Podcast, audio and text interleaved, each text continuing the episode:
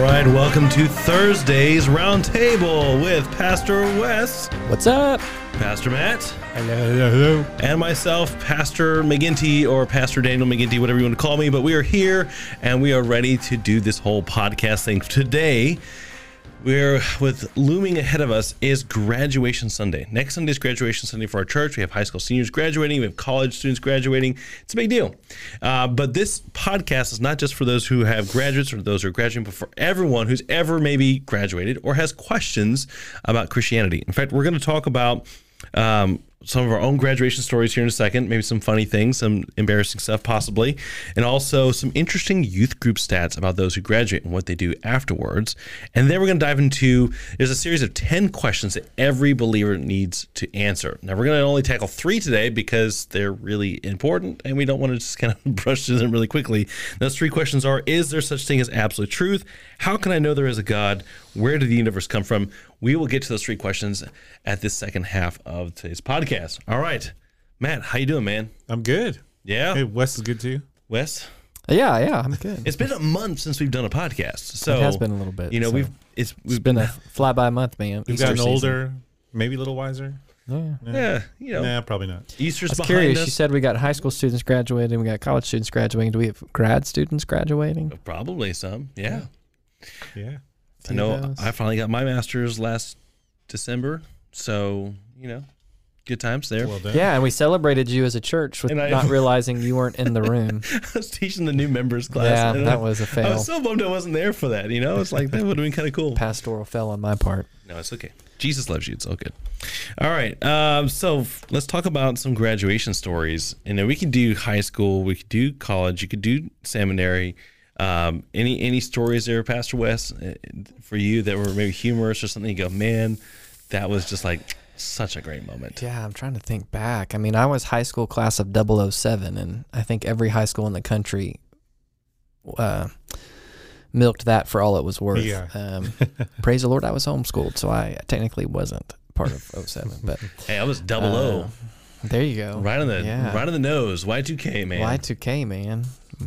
You were back lost. there when I'm Blue Dabba Dee Dabba Die was tearing up the radio waves. yeah, and, and some other awful I'm- pop songs. I'm trying to think. Uh, you know, co- I think college graduation. What I the one of the things I remember is we had to all go in early, and I walked down with two of my friends, and you have like this last minute. You know, you go check in your name, and in theory, right, you've already done a couple weeks prior all your your like graduation registration stuff. Like, okay, yep, you're good, you're good, you're good. Just pass all your finals, you're good. You know. And uh, we walked in, and there was we walked in, check our name, they tell us our seats, and then there's this other person you got to check in with before you walk down to the seats. And anyways, one of my friends got uh, got pulled over and flagged, and like literally, like they could flag you and not let you walk that morning. And, uh, Dude, luckily, it was a misunderstanding over like a library thing, and so it was all fine. But I was like, oh my goodness, what a terrible. You know, really pull somebody from graduation an hour before. Yeah. That's pretty brutal. Just give them a blank So- How do you graduation. How do you explain that to your parents? Yeah, Like- all your yeah all your family members who show up and they co- uh, wait, where's our? where's Here's our- the crazy thing: like the, the the school I went to in Japan, Christian Academy in Japan, CAJ, awesome experience there, great teachers and whatnot. Um, but we had to, as a senior in high school, we had to do what was called senior orals, where you'd spend a whole year researching a world issue. You know, famine, hunger, yeah, you know, it, war, it, any issue that you can think of that this affects a lot of people, and you had to spend a whole year researching this, and then you'd spend an hour doing a presentation to a panel of teachers, you know, your principal or librarian, whatever. And if you didn't pass, you didn't graduate. Whoa. So you also had to present a biblical worldview on the issue, maybe a possible solution, and so it was a really big deal. And so they either would pass you or pass you with honors or fail. Now we had like two people in my class, maybe three people that failed. And so on graduation day, they just gave him like a blank diploma so they could participate in graduation, but didn't want to like call them out or anything. So was there a chance to go back and redo it? I think so. I, I can't remember. It's been Yeah. the- 22 years. The big thing you're concerned about is is it me or is it not me? It's not me. All right, Yeah, I'm no. graduating. Yeah. I did mine on human cloning. Interesting enough, it was fun. I got to use Yeah. uh, clips from Jurassic Park, which I know is about dinosaurs, but there were some fun illustrations Yeah. there. Cool. But I so Matt, do you have any embarrassing stories or interesting things? You know, about I was trying to think about. The, I I really can't remember a whole lot. It's been so long ago because I'm old. We're not dating um, ourselves at all, are we? No, but I I do remember um, that year um, my my parents making the biggest deal about having senior graduation pictures, and uh, and I just you know I was like I'm not doing that. You know, mom. I ain't doing it. Mom, you're always trying to get me to take pictures. I'm not. I don't need to do that. That's all. All the money that that costs, and um, we I finally caved on that. And then there was the announcements, uh, inviting people to it. I'm like, I'm not doing that. That's again, that's too much money. I kind of, I'm not. I wasn't really a rebel, but it's like I didn't want to spend all that money. And um, so you know, you had to order those announcements at the beginning of the year. Towards the end of the year, um, I so I hadn't made these things, and my mom said, "Well, here's something that you might want to know that." If you send out those announcements to people, then they'll actually give you gifts You're like, for "Oh, graduation. Done. That's, What? see, that was Done. the same. Like, I didn't know this. like, why didn't you tell me this? And so, um, did you get on it? uh, we yeah, we we we didn't do the the real deal. We kind of did a fake uh card that still had the information on there, but it's like uh, So what? Uh, See, that was the same. Com- that was the same issue I had with invitations. I don't want to do all these invitations, and then the host who I was living with that year like, "You understand? It's like printing money, right?" Yeah. I was like, "Uh, okay, I'll do this." because my friends start getting stuff, and I'm like, bad. wait, I haven't got anything. Well, you didn't send out the announcement, so Yeah. that's my mom told me that. And- yeah, What? Uh, gosh, what was it? pictures. What was a top movie the year you graduated? Oh, let's see. Uh, ninety high school graduation was ninety one. Oh, Uh, I need to Google this one. I don't. Man, that's don't like pre. That's a pre Jurassic Park world right there. yeah, dude, which was That's what ninety two. Yeah, I mean that's been thirty one years ago.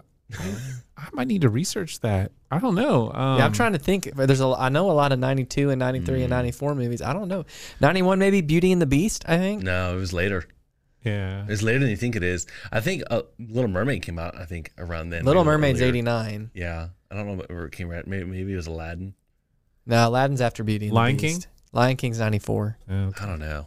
We're getting to the Disney hole here. yeah. We talked about number one. I'm pretty sure it's and- Beauty and the Beast. Beauty and the Beast, Aladdin, and then there's a year between a, a year off in between Aladdin and Lion King. But anyways, It that's could be. only that's because I've taken the Sporcle Disney uh, animated films quiz quite a few times.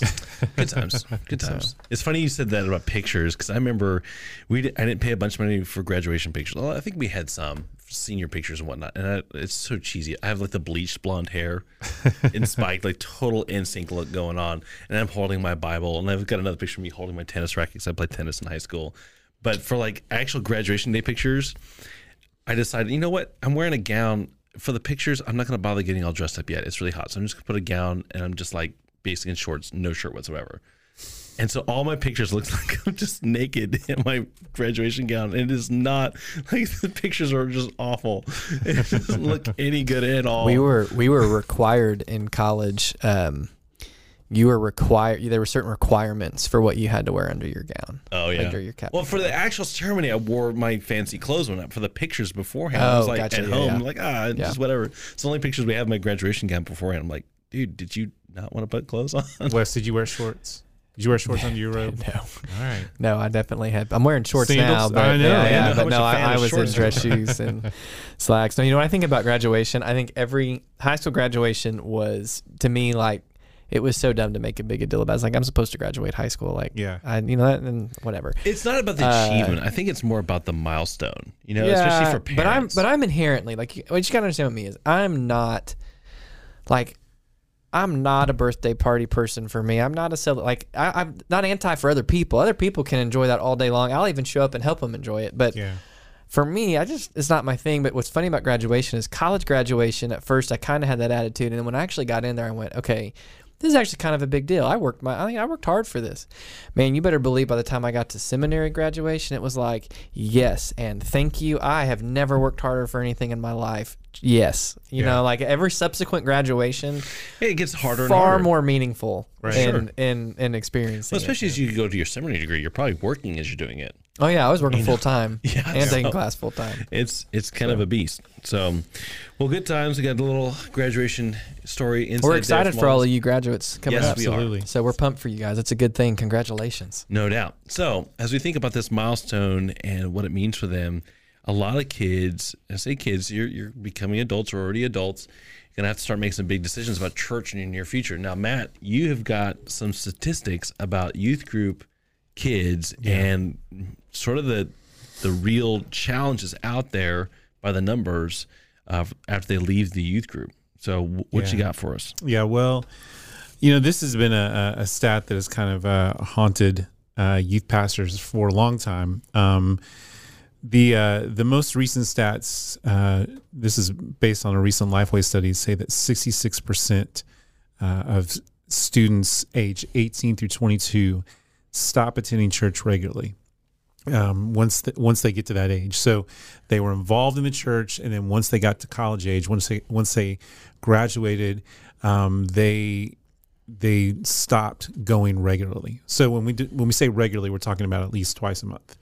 Um, so during those, and and they took at least a year off. Some came back, um, some of course didn't, but sixty six percent of uh, of students stop attending for at least a year. And so, you know, we and And that hasn't really changed in 20 years. Apparently. yeah, like it was 70%. the, the last study they did was back in uh, 2007. Was about 70% then. So I mean, it's it's not yeah, it's like no difference. pretty much the same. So, you know, there's there's lots of factors for that. I mean, there's um, different reasons that that people students stop going. Um, you know, moving to college, their life situation changes. Yeah. Um, it could be that they have always they've seen the church or church members as hypocritical.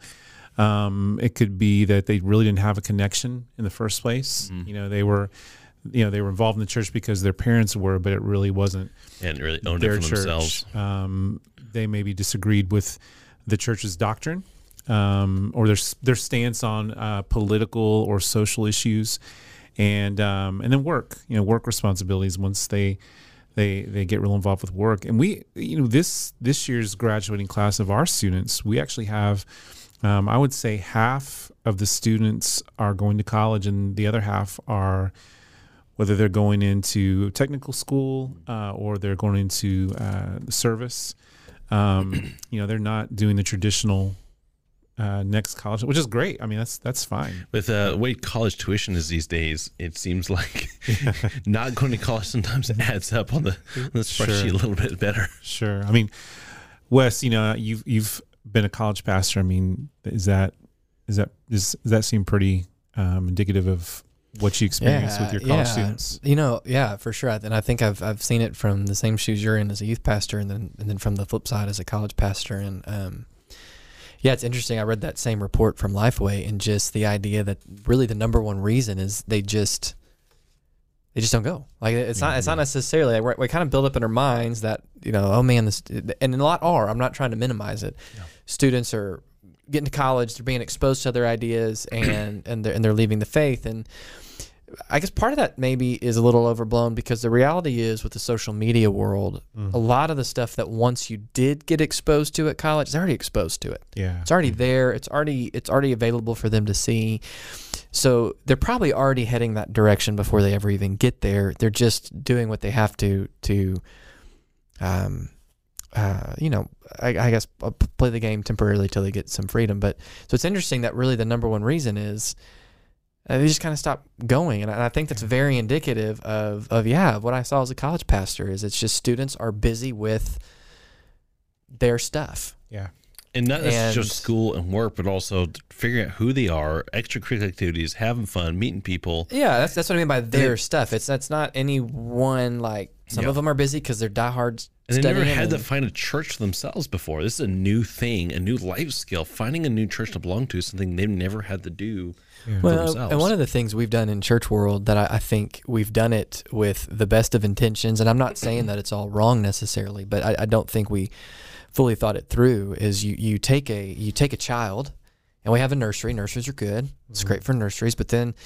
Then once upon a time, that, that child hit kindergarten, got out of the nursery, and from that point, we're, we're in church with mom and dad. But now we do things like children's church.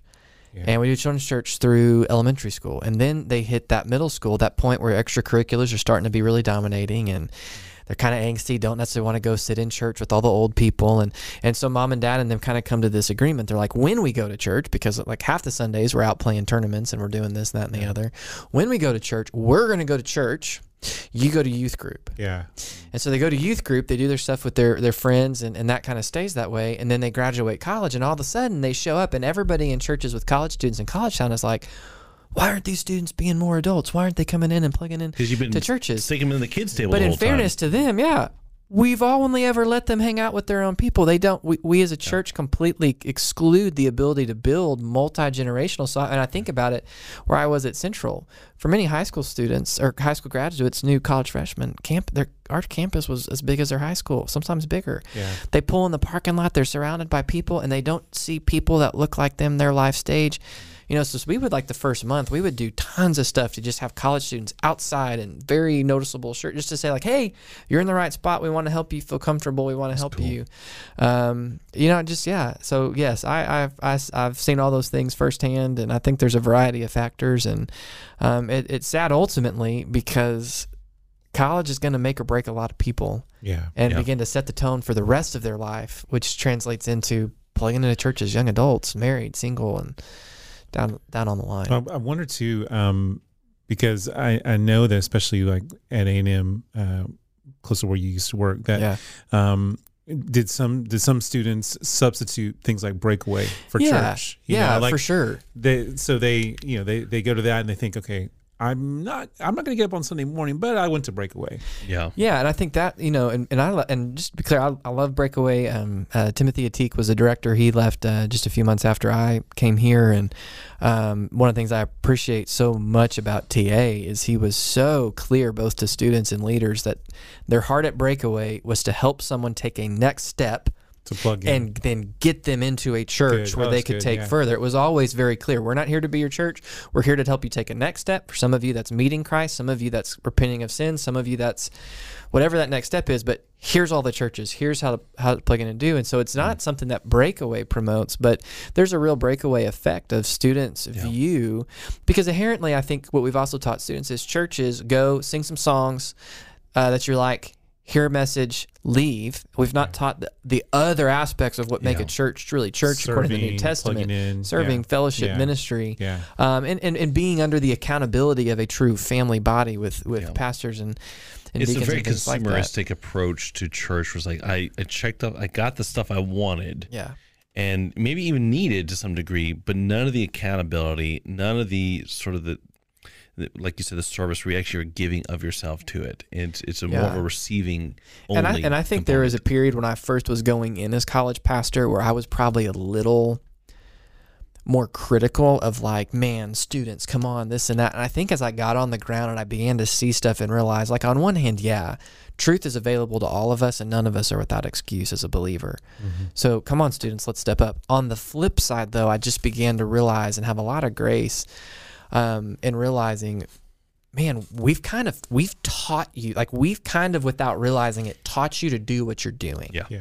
there's an ownership there. And and so and it's not going to be fixed by berating anybody. It's going to take effort and personal relationship. It's going to take it's even going to take churches that are near college students to realize, man, you're going to have to go overboard in, in trying to reach out and help them plug in and help them and I mean, you realize for some of these college students when they when they would show up to our church and sit down at a table just like this with table hosts, that that table host couple who might be anywhere from 28 to 78, that might be the first not like first multi-generational people that they're building a relationship that aren't a parent, mm. coach, teacher or professor. Like as far as like we're making just a relationship between the two of us. Yeah. It's cool.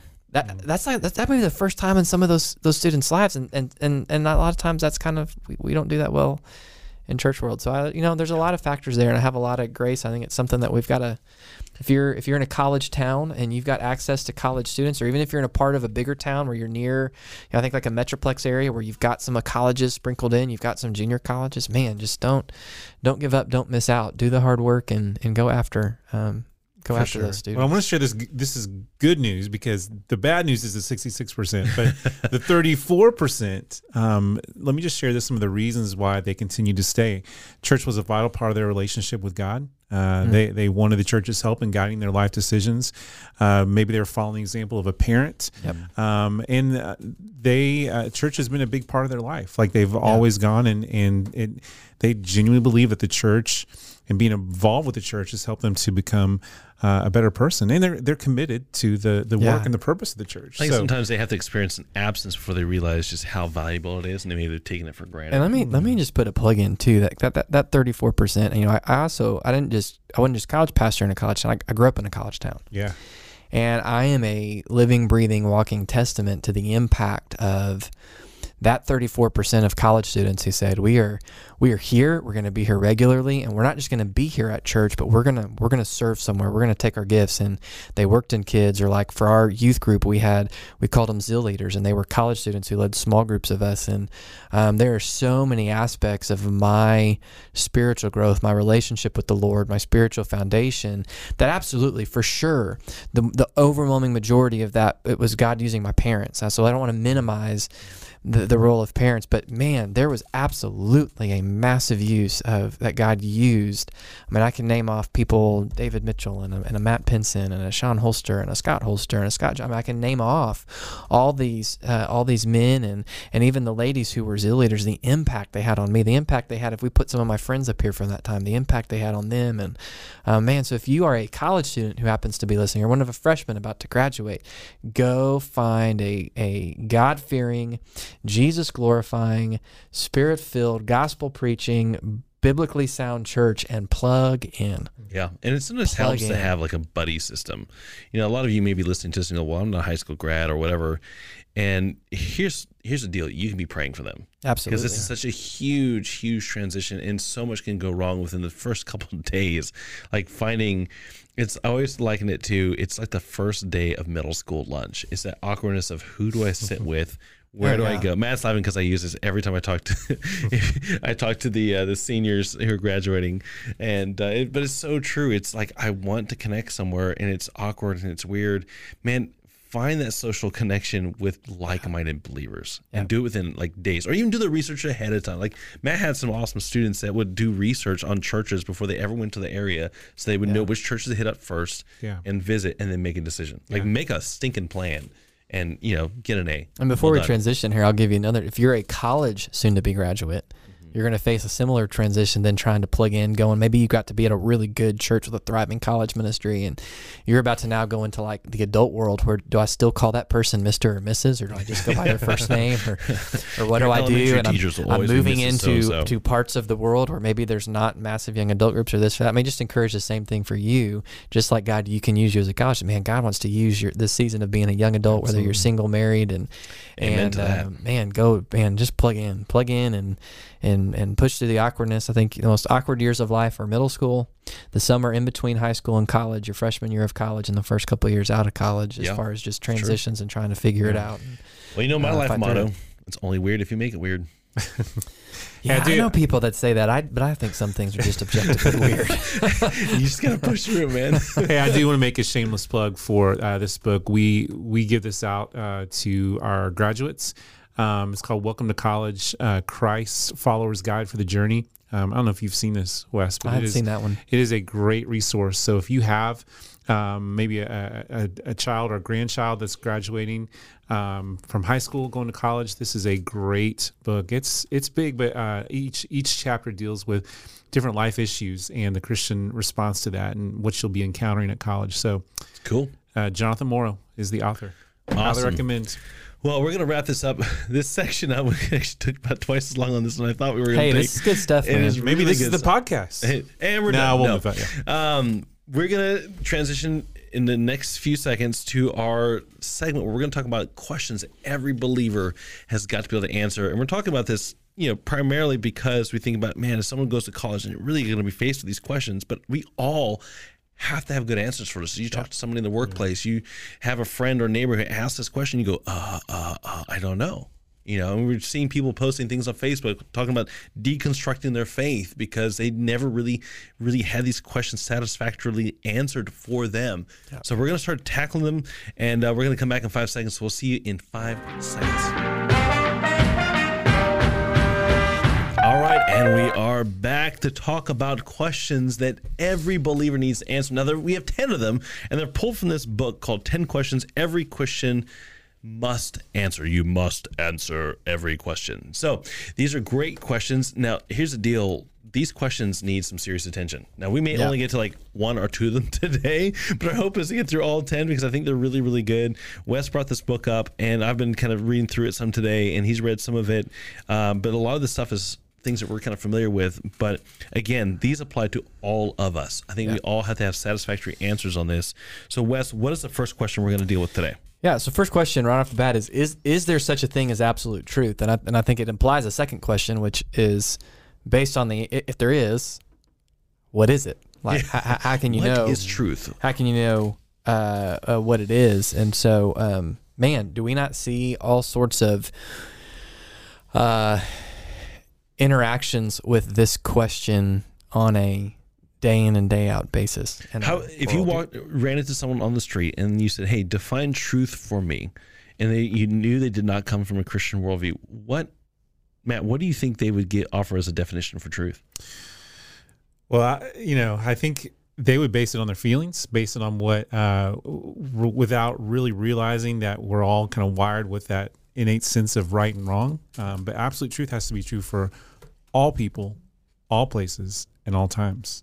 And um, you know, I think people people will be very quick to say, well, you know, there there isn't an absolute truth, but they expect you to adhere to their Yeah, version of absolute truth. Like, you wait, must but you're te- my truth, Right, but you're telling me that there is no absolute truth, but you're saying this is this is your right or this is what is expected, but you just said that there's not no absolute truth and you're mad when I impose my view of truth. And so And, it, and it's interesting the cycles. You know, if, if you're if you're sitting listening at home, there's um, beginning in the Renaissance through through World War II is what We're we would back. call yeah, what we call, it's what we call the period of modernity. yeah, And at the core of modernity was was a certain level of belief that there is there is an, an objective absolute truth that, that the world is very in this way scientific and um, certain things are absolute they can be known they can be in the promise everything of can be explained rationally. yeah. essentially. And the promise of modernity is that as we know those things, we begin to understand them, control them, and we're going to to move towards a more productive, healthy, wealthy, wise, peaceful society. And ultimately,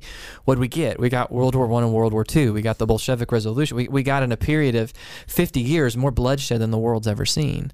And so there was a reaction, especially in Europe, that then spread that we would call, and most people would probably be familiar with this term, I think, is the postmodern postmodernity, postmodern, movement, where where all of a sudden there's a questioning of you said things were rational, you said things were logical, you said things were absolute, or things would get better because we're rational. Like mm. humankind can fix all things through just thinking. And, and instead we're looking at desecration and devastation. And actually, what's true is only tr- you know, there's multiple truths, and it's what's it's it's community based on the community you're in determines what's true. And some have said, as much as we talk postmodern, is that we're not actually in the postmodern world anymore. We're not at the point of saying that truth is subjective based on your community and your experience. We're actually some people have used the term post truth that we're at a point in society where it's it doesn't even matter if truth truth is objective or not. I'm going to do what I'm going to do and own my truth. yeah. yeah, Like it's not even a matter of relativistic. It's just who cares? the this idea is of what I truth deem is completely true. gone. It's, Yeah. it's just been demolished. I mean, you think about it, truth has to reflect reality, right? And that's one of the things we have listening. Truth. Here's five facts about truth. Truth exists. It can be known, corresponds to reality, can be expressed in words, and is personally relevant. I think our culture gets the personally relevant part, like because truth is so personal, and and how I feel about myself, how I see myself, is all that really matters. You know, um, and then sort of it's I think gotten a little more mil- militaristic where if I feel a certain way, it used to be you believe that, I believe that, that's fine for you, that's fine for you. Yeah. But now it's switched and gone to a whole nother level, which was mm. this is how I think about myself. You have to affirm that. And if you don't affirm that, then you're doing something violent against me. You're doing something that makes me feel not good about myself. You're questioning reality. And so the irony is, no, I don't believe in absolute truth, but you have to measure up to my absolute truth. Yeah. Uh, I mean, that, the irony no is we're, sense. we're we're we're advocating it because there is something. I mean, that's so many would say in the realm of morality. Well, it, it's you know, well, it is relative. It's well, you believe that's true because you come from that, and, and I believe this is true, and, and and and but then the reality is you see things, uh, and regardless of your persuasion on the political spectrum, and you're desiring those things, even look at what's going on with Supreme Court stuff with no, you won't do this, or you will do this, or and and and we're all acting as if there's absolute truth. Yeah. Mm-hmm. We're all saying there is something absolute here, and you violated it, and therefore the reason we're in uproar is because there's a definitive line in the sand. Because you can't get away from the fact. The reality is to advocate for anything less than absolute truth, you can't sustain it. Yeah. Yeah.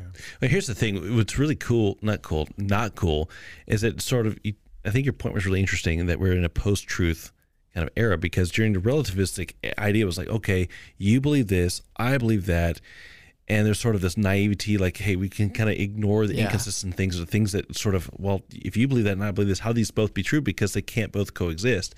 Now it's transitioned to where instead of it being a sort of no one defines truth, now it's I define truth, like totally and completely, and imposing it upon you. Well, that- Whereas you you could have co-authors or no authors. Now it's very hyper individualistic. Yeah, and so not only can two opposing truths not coexist, but we can't coexist because Yeah. you Yeah. you believe that, and that is so against what I believe that I will- We have we have nothing in common. Yeah. Why should I? And not as Christians, of course, that's not what we're called to, but um, but that's that's the way culture sees that. That we, if you're not going to affirm me based on the the truth that should should be true based on my, my feelings, you know that this feeling of love that seems to be the you know this overarching feeling that Well, it makes me feel everything falls happy. that. exactly I think a lot of people define truth on you, like you said, feelings, but what brings me happiness? There's also a utilitarian element to it, like what works. Oh, yeah. it achieves happiness for me. Thus, it must be true.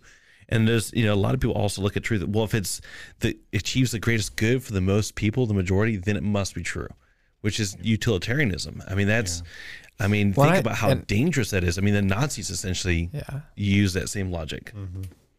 Well, and just to be clear for everybody listening, as It results as, in eugenics as well, Yeah. which is super scary. as far as the question is there such an is there such thing as absolute truth? The answer, according to Scripture, is yes. Yes. Period. In case you were wondering. And I mean, we, we think about we think about even just a simple verse like like Christ in his, in his answer to the disciples in John 14, John 14, 6. Uh, I am the way, I am the truth, I am the life. No one comes to the Father except through me. Uh, it's he's not just using poetic language. Jesus literally makes the claim that truth exists, and it's not uh, that it exists somehow separate. Like here's truth, and truth informs us about God and ourselves and the world. No, what Jesus just said is, I am God, I am truth. yeah. and I'm like- unchanging And I and I'm unchanged. Jesus Christ is the same yesterday and forever. Hebrews chapter 13. Uh, we see clearly. So what does this mean? Is there is an unchanging, absolute, objective, meaning that it's completely independent from any of us. yeah mm-hmm. Truth, and the truth is not just a thing. He is a person. He is God. And how vital is that? Because you think, how much does our world change? And how finite is our world as well? So, in order for the truth to actually exist, you must have something or someone that is infinite. Yeah. You must have someone or something that is unchanging. and we and we see this come play from, out. stem So from. So last night, if, if last night we, we began walking through and talking about the providence of God, and part of part of that is that God preserves and He upholds and He sustains creation. That's part of the providence of God, and part of you know it says that that that uh, in Hebrews one that Jesus upholds all things by the word of His power. Well, quite literally, what does that look like? Well, that looks like things like the law of gravity and, and the laws of thermodynamics. I mean, the reason, the very reasons we can get up and know certain things are for sure is because there is absolute truth expressed throughout the universe because the universe is the handiwork of God who is absolute truth and he is actively by the power of his word constantly upholding Yeah. and, and doing that and and um you know, and side note, I just run through the you know, the classic line on "There's no absolute truth" is if you say there's no absolute truth, you just created absolute truth. Yeah, it's like like you just the- the created an bumper sticker. absolute, right? So um, the, the whole, you know, the reality is the reason you and I can get up and know, you know, if, if I go, if I, if I eat sugar and grease all day, my cholesterol is going to go bad. Well, it's because there's absolutes that exist. Vice versa. The reason we don't reason operate that way. Like we don't operate relative, you know, relativistically, and we don't say, you know, well, if you believe that's true, then that's totally true. Like we don't, we don't think Well, or in operate. we don't do math that way. We don't science treat each other that way. We don't shop that impossible. way. Science is impossible if there's not an absolute objective Oh, yeah. truth. Well, that's what's so mind blowing. It's like, okay, those the same people say we're the people of science. We're the people of science, but yet what I believe about myself flies in the face of science. But because I believe it, it's true. Yeah. Well, how is it that science can have absolutes and improvable things that are very empirical, but then all of a sudden there's this like weird divide and separation where these things are not and don't have to be. Like they can fly f- right in the face of reality. And I think the awesome thing about Christianity and about what the Bible teaches is that truth lines up with reality, and the who defines those things is God. God made reality. God defines morality because it's based on His character. It comes from a singular source. And the question is, well, if God didn't design truth, there is no absolute truth. Who decides what truth is? Right? Ultimately, who do, who decides? Do you get to? Do you? Does the government get to decide what truth is? Because I mean, that's happening right now. I don't want to go down that road, but I mean, that's ultimately if individuals don't get to, or if it's gone too crazy, and we have no like cultural foundation for where truth comes from, then someone has to decide what truth is, and then that gets really scary. Yeah. You know, well, um, So I- in answer, in answer to these things, does just to, just to be clear, so we summarize here: Does truth exist? Absolute truth does exist because God is absolute truth, and so can absolute truth be known? Yes, Mhm. because God is a personal, relational being who makes Himself known and desires all people. And to gave know us his him. word. Which is why, yeah, it gave us his gave us His word, His written word. It's why Jesus says, "You will know the truth." Yeah. and the truth will set you free. Uh, truth corresponds to reality, so reality is not going to deny truth. Now, But the better way maybe to play it is reality corresponds to truth in the sense that uh, all that's created is lines up with what God says is true. Yeah. Uh, truth can be expressed in words, that's a Bible. good thing. Yeah. um, and it's personally relevant, meaning that it has apple, actual application into our life. So, so absolute truth does exist, and it's a beautiful thing. And it's the reality is absolute truth is the standard we're all going to be held up to one day. Yep. So All right. Well, that makes for a really good transition to the next question, which is how can I know there is a God? You know, we kind of, if there is a truth and it has to be based on God, well, how can we know there is a God? Some of the objections that people bring is it's just silly to believe in God because one, you're talking about an uncaused cause. You say the uni- you know, the next question is about the where the universe come from. We'll get to that, but how can you say God did not have a cause? That just seems like a silly idea. I mean, really. What's the alternative to that idea, though? Yeah, I mean, at some point, somewhere, if you're going to go, okay, well, let's say that God had a cause. Okay, well, what caused that cause? Yeah, I mean, you're just going to go down an infinite road of seeking to find an uncaused cause. And in fairness, we can't fathom because we are all uh, reality is a uh, reality is a product of cause. Yeah, So all of reality is constrained by cause. There had to be a cause for it to happen. So, in fairness to God, because God is exists independent from reality, independent. we from can't fathom his full reality. Yeah. And so it's not silly. It may be, hey, I don't like it because I can't see it, I can't touch it, I can't control it, and therefore do what I want with it. But it's not silly. It's not absurd on a logical level. We just really, I think, as human beings, we struggle with our own limitations. We Absolutely. don't realize how limited our perspective is, and not. I think people who think this way are incredibly closed-minded because we Yeah. think even just science itself, all the the the models of different realities and dimensions out there. There's a lot of them. I mean, they figure these out. So God operates not bound by any of these things. And a lot of things I talk about in the new members class trying to explain the Trinity is we can't really explain it. And we have to understand that God can be both and. In our in our sort of three fourth dimensional thinking, things have to be either or. It can't be a chicken and a dinosaur.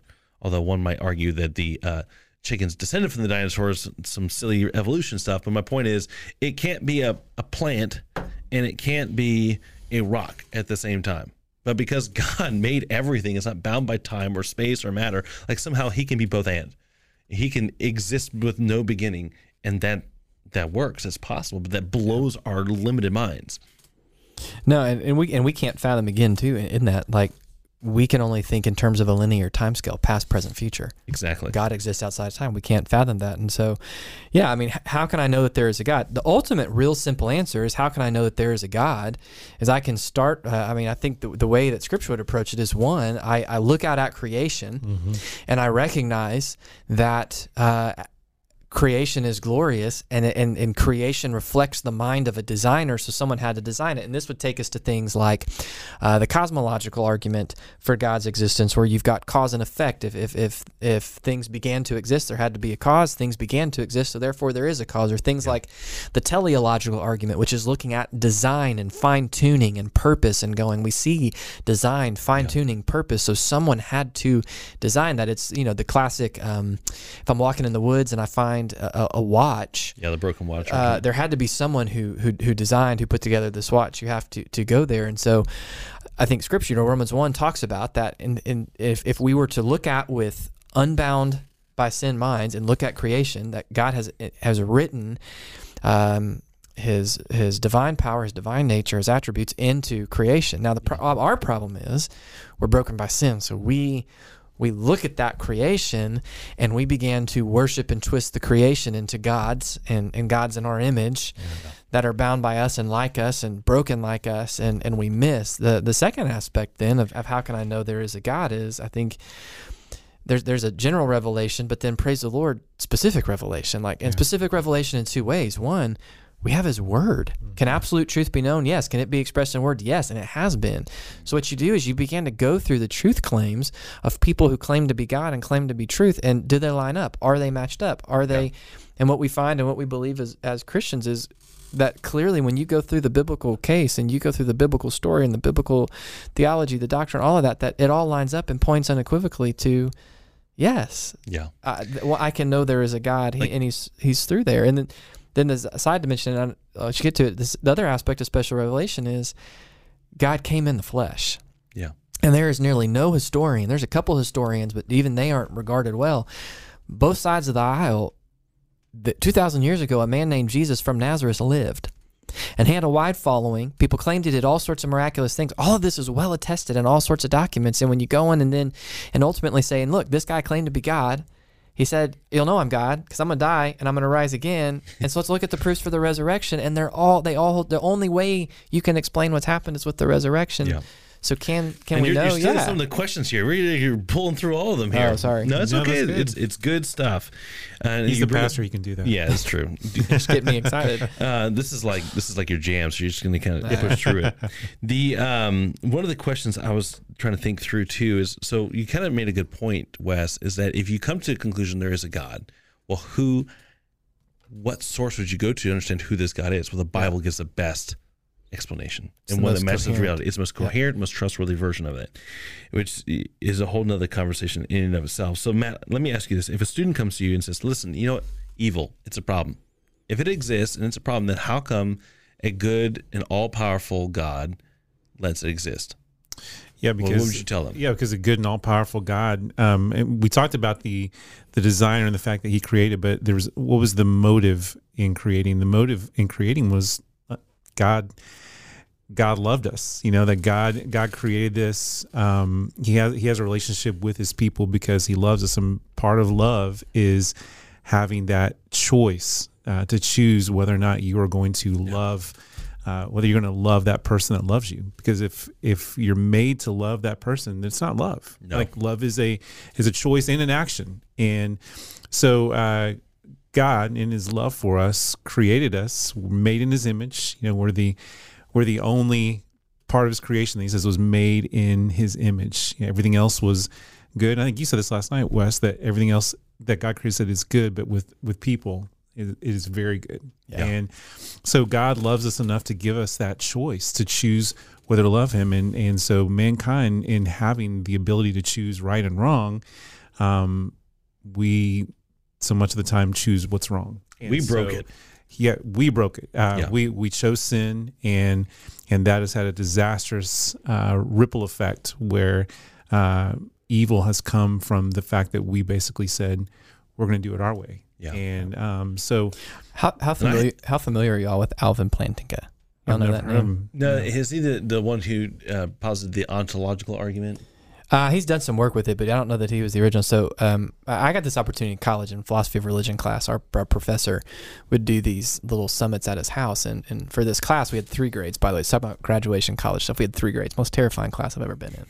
Uh, we had a midterm, we had a final, and we had to write a reflection paper on this event at his house. Like that's the only three grades for the whole class. Like that's, That's- all you're getting judged on. No wiggle room. Um, anyways, yeah, most, most, my most frightening academic moment was in that class with the midterm, and that's a whole different story. We won't go there today. that is a frightening proposition. But the the the deal at his house was he invited he had a relationship with Alvin Plantinga. Alvin Plantinga was a, a professor of philosophy at Notre Dame and or was and um uh, he I mean literally I sat from me to Matt on the floor from Alvin Plantinga for like an hour and a half and listened. And and at the time I didn't really what our professor told us he said you need to understand Alvin Plantinga is like the Paul McCartney of Christian philosophy. And like I get I get I get it but it wasn't until I got to seminary and I really started to understand the nature of academia and stuff I went oh my gosh, I sat four feet from Alvin Plantinga and talked to him and like, listen. This book talks about his argument, the ontological So argument. Part sure. of what he does, what he was really key in, is this question over, okay, how could a God who's all loving, who's all powerful and all knowing, create a world where evil exists, right? Because if he's all loving, he would desire to not have evil. If he's all powerful, he has the power to keep evil. If he's all knowing, he knows how to design it without evil. Evil exists, so either he's not any of this or he's not some of this or mm. and this was a, this was a big philosophical debate for hundreds of years. And Plantinga is the one who basically f- pretty well ended that portion of the argument.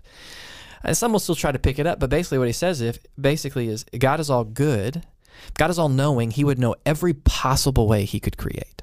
yeah. If God is all is all powerful, then he has the ability to create any uh, the best of all possible. He, he would know the best of all possible. He would have the power to create the best of all possible. If he's all loving, all good, he would have the desire to only create the best of all possible. So in creating the best of all possible creates a world in which us being in his image means we have a type of free will. We have a, a moral, consequential type of free will where he gives us a choice. Mm-hmm. And that is, if he's really the God who he says he is, it is logical. We have to accept the reality that this is the best of all possible ways to be created. It involves, if we're going to be made in God's image, it involves a choice. I think both of y'all, I think, I think y'all ducked out last night when I said it, but I love how Tozer, and I just, I've forgotten how eloquently he put it, but A.W. Tozer wrote about the sovereignty of God and evil. That God in his sovereignty decreed that man would have free will to choose morally. And so when man goes about choosing his will, choosing good or wrong, he's fulfilling God's sovereignty uh, because God did not decree what he would choose, but that he should choose. And then he gets Yeah. to the end and he says this, and this was a great statement. Only a God who is sovereign, that is a God who is all powerful and in complete control, only a God who is sovereign would give mankind a moral free will. Yeah. Because if he was anything less than sovereign, he would be too afraid because he wouldn't know for sure he could contain it. It's a testament to God's save it and redeem Wow, it. that's And good. and so I think with the deal of evil is the reality is evil does exist. But it's not in contradiction to God. It's it's an indictment that we as mankind Hmm. saw God, walked with God, were in perfection. Yeah. And at the and, and at one little one little half lie, half truth, we were willing to blow it all for Yeah. ourselves. Yeah, and we're still willing to do that. And we're still yeah, willing to. yeah, Yeah. not, not much has changed, right? And I think what's interesting about that argument is it comes from an assumption. Well, if God truly is this, then we have to think totally different. Like this is the best version of creation. Whereas a lot of people who are against God said this must be the worst version of creation. Like, couldn't there be a better version? Couldn't we, we ourselves fashion the universe and culture and world in our own image or make utopia? Could it not be better? And well, if God really is good, then it could not. There's no better outcome or version of this, right? Which is hard for us to really contemplate. Like God has a plan to make this right, even though we broke it. And even here's what's really fascinating: we think about evil, the choices we make. That where that really gets complicated is natural disasters. Oh yeah. So like my daughter last night was like, "Daddy," because there were some tornado warnings or something last night. I think it was like two out of five or something. But like she's, why can't God just make the tornadoes go away? Like if He's really good, like this is my nine year old asking this. Why can't He just make them go away? I said, "Sweetie, all the natural disasters in this world are a result of sin. You think before the flood, the atmosphere is significantly different. Tectonic plates didn't shift, nothing. It was it was still good. It was not fully broken yet, but after the flood, because of how wicked humankind was, everything got broken. Tectonic plates move, so you get volcanoes, you get earthquakes, you get tidal issues, you get all the the atmosphere change, you get all tornadoes, hurricanes, all that mess, because of the wickedness of mankind. And so, if God were to stop all those things, what Then what would happen? time for judgment. It's time for judgment. Say God will make things all right one day, sweetie. He'll make things perfect one day. But this world is broken not at God's fault, but because of mankind. And God does miraculous things. He does save people. You know, why won't He save us if a tornado comes? I don't know. Maybe He will. But God does things for His own glory. God must seek what's is for His own glory because He is perfection. And if He seeks anything less than Himself, He's thinking seeking something less than good. And it's in our best interest that God seek Himself, mm-hmm. which seems like such a weird thing to think about it, but ultimately it's true. So two things, just to be clear, because we got, we got to wrap here. Is Yes. one when we say when we say that uh, that the way the world is created, this is the best of all possible. What we do not mean to, in any way to imply is that God looks down on the current broken state of the world with sin and Exactly. goes, "This is good." It's not good. What we mean to say is creating a a world in which image bearers of God have a kind of of moral choice to choose right or to choose wrong. That that was good. Now it leads me to my second thing, which is this. That naturally leads into another question about the problem of evil. That is the true hard question, which is, and this is my own term, the experiential problem, which is which is what your daughter brought up last night, which is the okay, but man, why do why do bad things happen? Why do we, why are we allowed to experience bad things? And and that's not what we've tried to answer the question to today. We we really answered the question: How can I know there is a God? Well, you can know there is a God through seeing His witness in creation, through pursuing the specific truth about how to know Him personally through His revelation, both in Jesus Christ uh, and in in the written Word. Um, in the written word, um, we've kind of moved moved over because of this uh, this question here, and by no means do we want to over um, gloss over something or make make someone's pain sound like ah it's just not that big deal. God doesn't really like that's not where we're going. That's not what No. we're saying. So just want to make really clear on that so that there's that loose end since we're not all looking at each other face to face and and in the moment. But um Thanks yeah for giving us no, the coin there. Well, we got It's the two questions. out of three of our questions today. We will save the "Where did the universe come from" for a podcast in the near future. Maybe we'll just stick with doing two of these. that each is time. a that is a 600 batting average which is impossible in baseball so that's pretty good yeah, not too bad. All right, hey Matt, why don't you close us out in prayer? I'd be we'll wrap to. this thing up. Father, we thank you so much that you are God and we are not. And uh, Lord, we we would make a mess of it. Humankind would make a mess of this world, and and, and we're doing that, um, God, because we we choose to do our own thing and rebel against your truth. But God, remind us.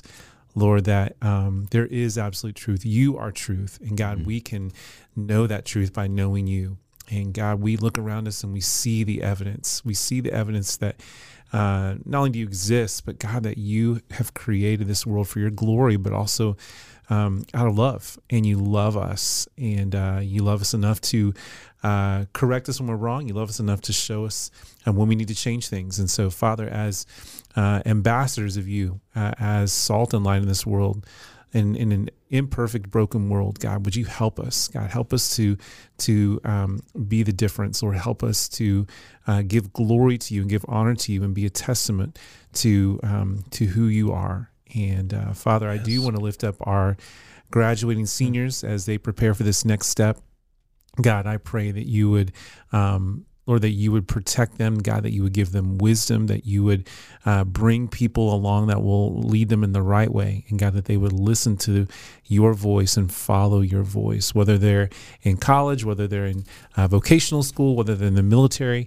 Um, God, may they know that you are right there with them and that you have a plan and a purpose. And God, that you have truth that uh, they can live by and know.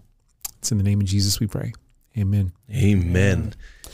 Got questions feel free to reach out contact us check our emails shoot us a message through the whatever app you're listening to For sure. And uh, thank you for tuning in. And please share this. If you if this benefited you and encouraged you in some way, share it on whatever platform you're using on social media. Help get the word out. We do this to encourage and challenge you and um, equip you to follow Christ. And uh, Matt, where, where's your favorite place to listen to this at? Uh, I listen to it either on YouTube or on Spotify. But that's just me. Wait, you listen to yourself on on that? You do that? That's so weird. it is weird. I'm just with you. I listen to it too because I want to make sure it sounds good and we do better next time as well. And I think you like the sound of your voice. but you know, you know, just call me out there. I just appreciate that. Hey, we're gonna wrap this thing up before. didn't disagree. hey, we'll talk to you later. Bye.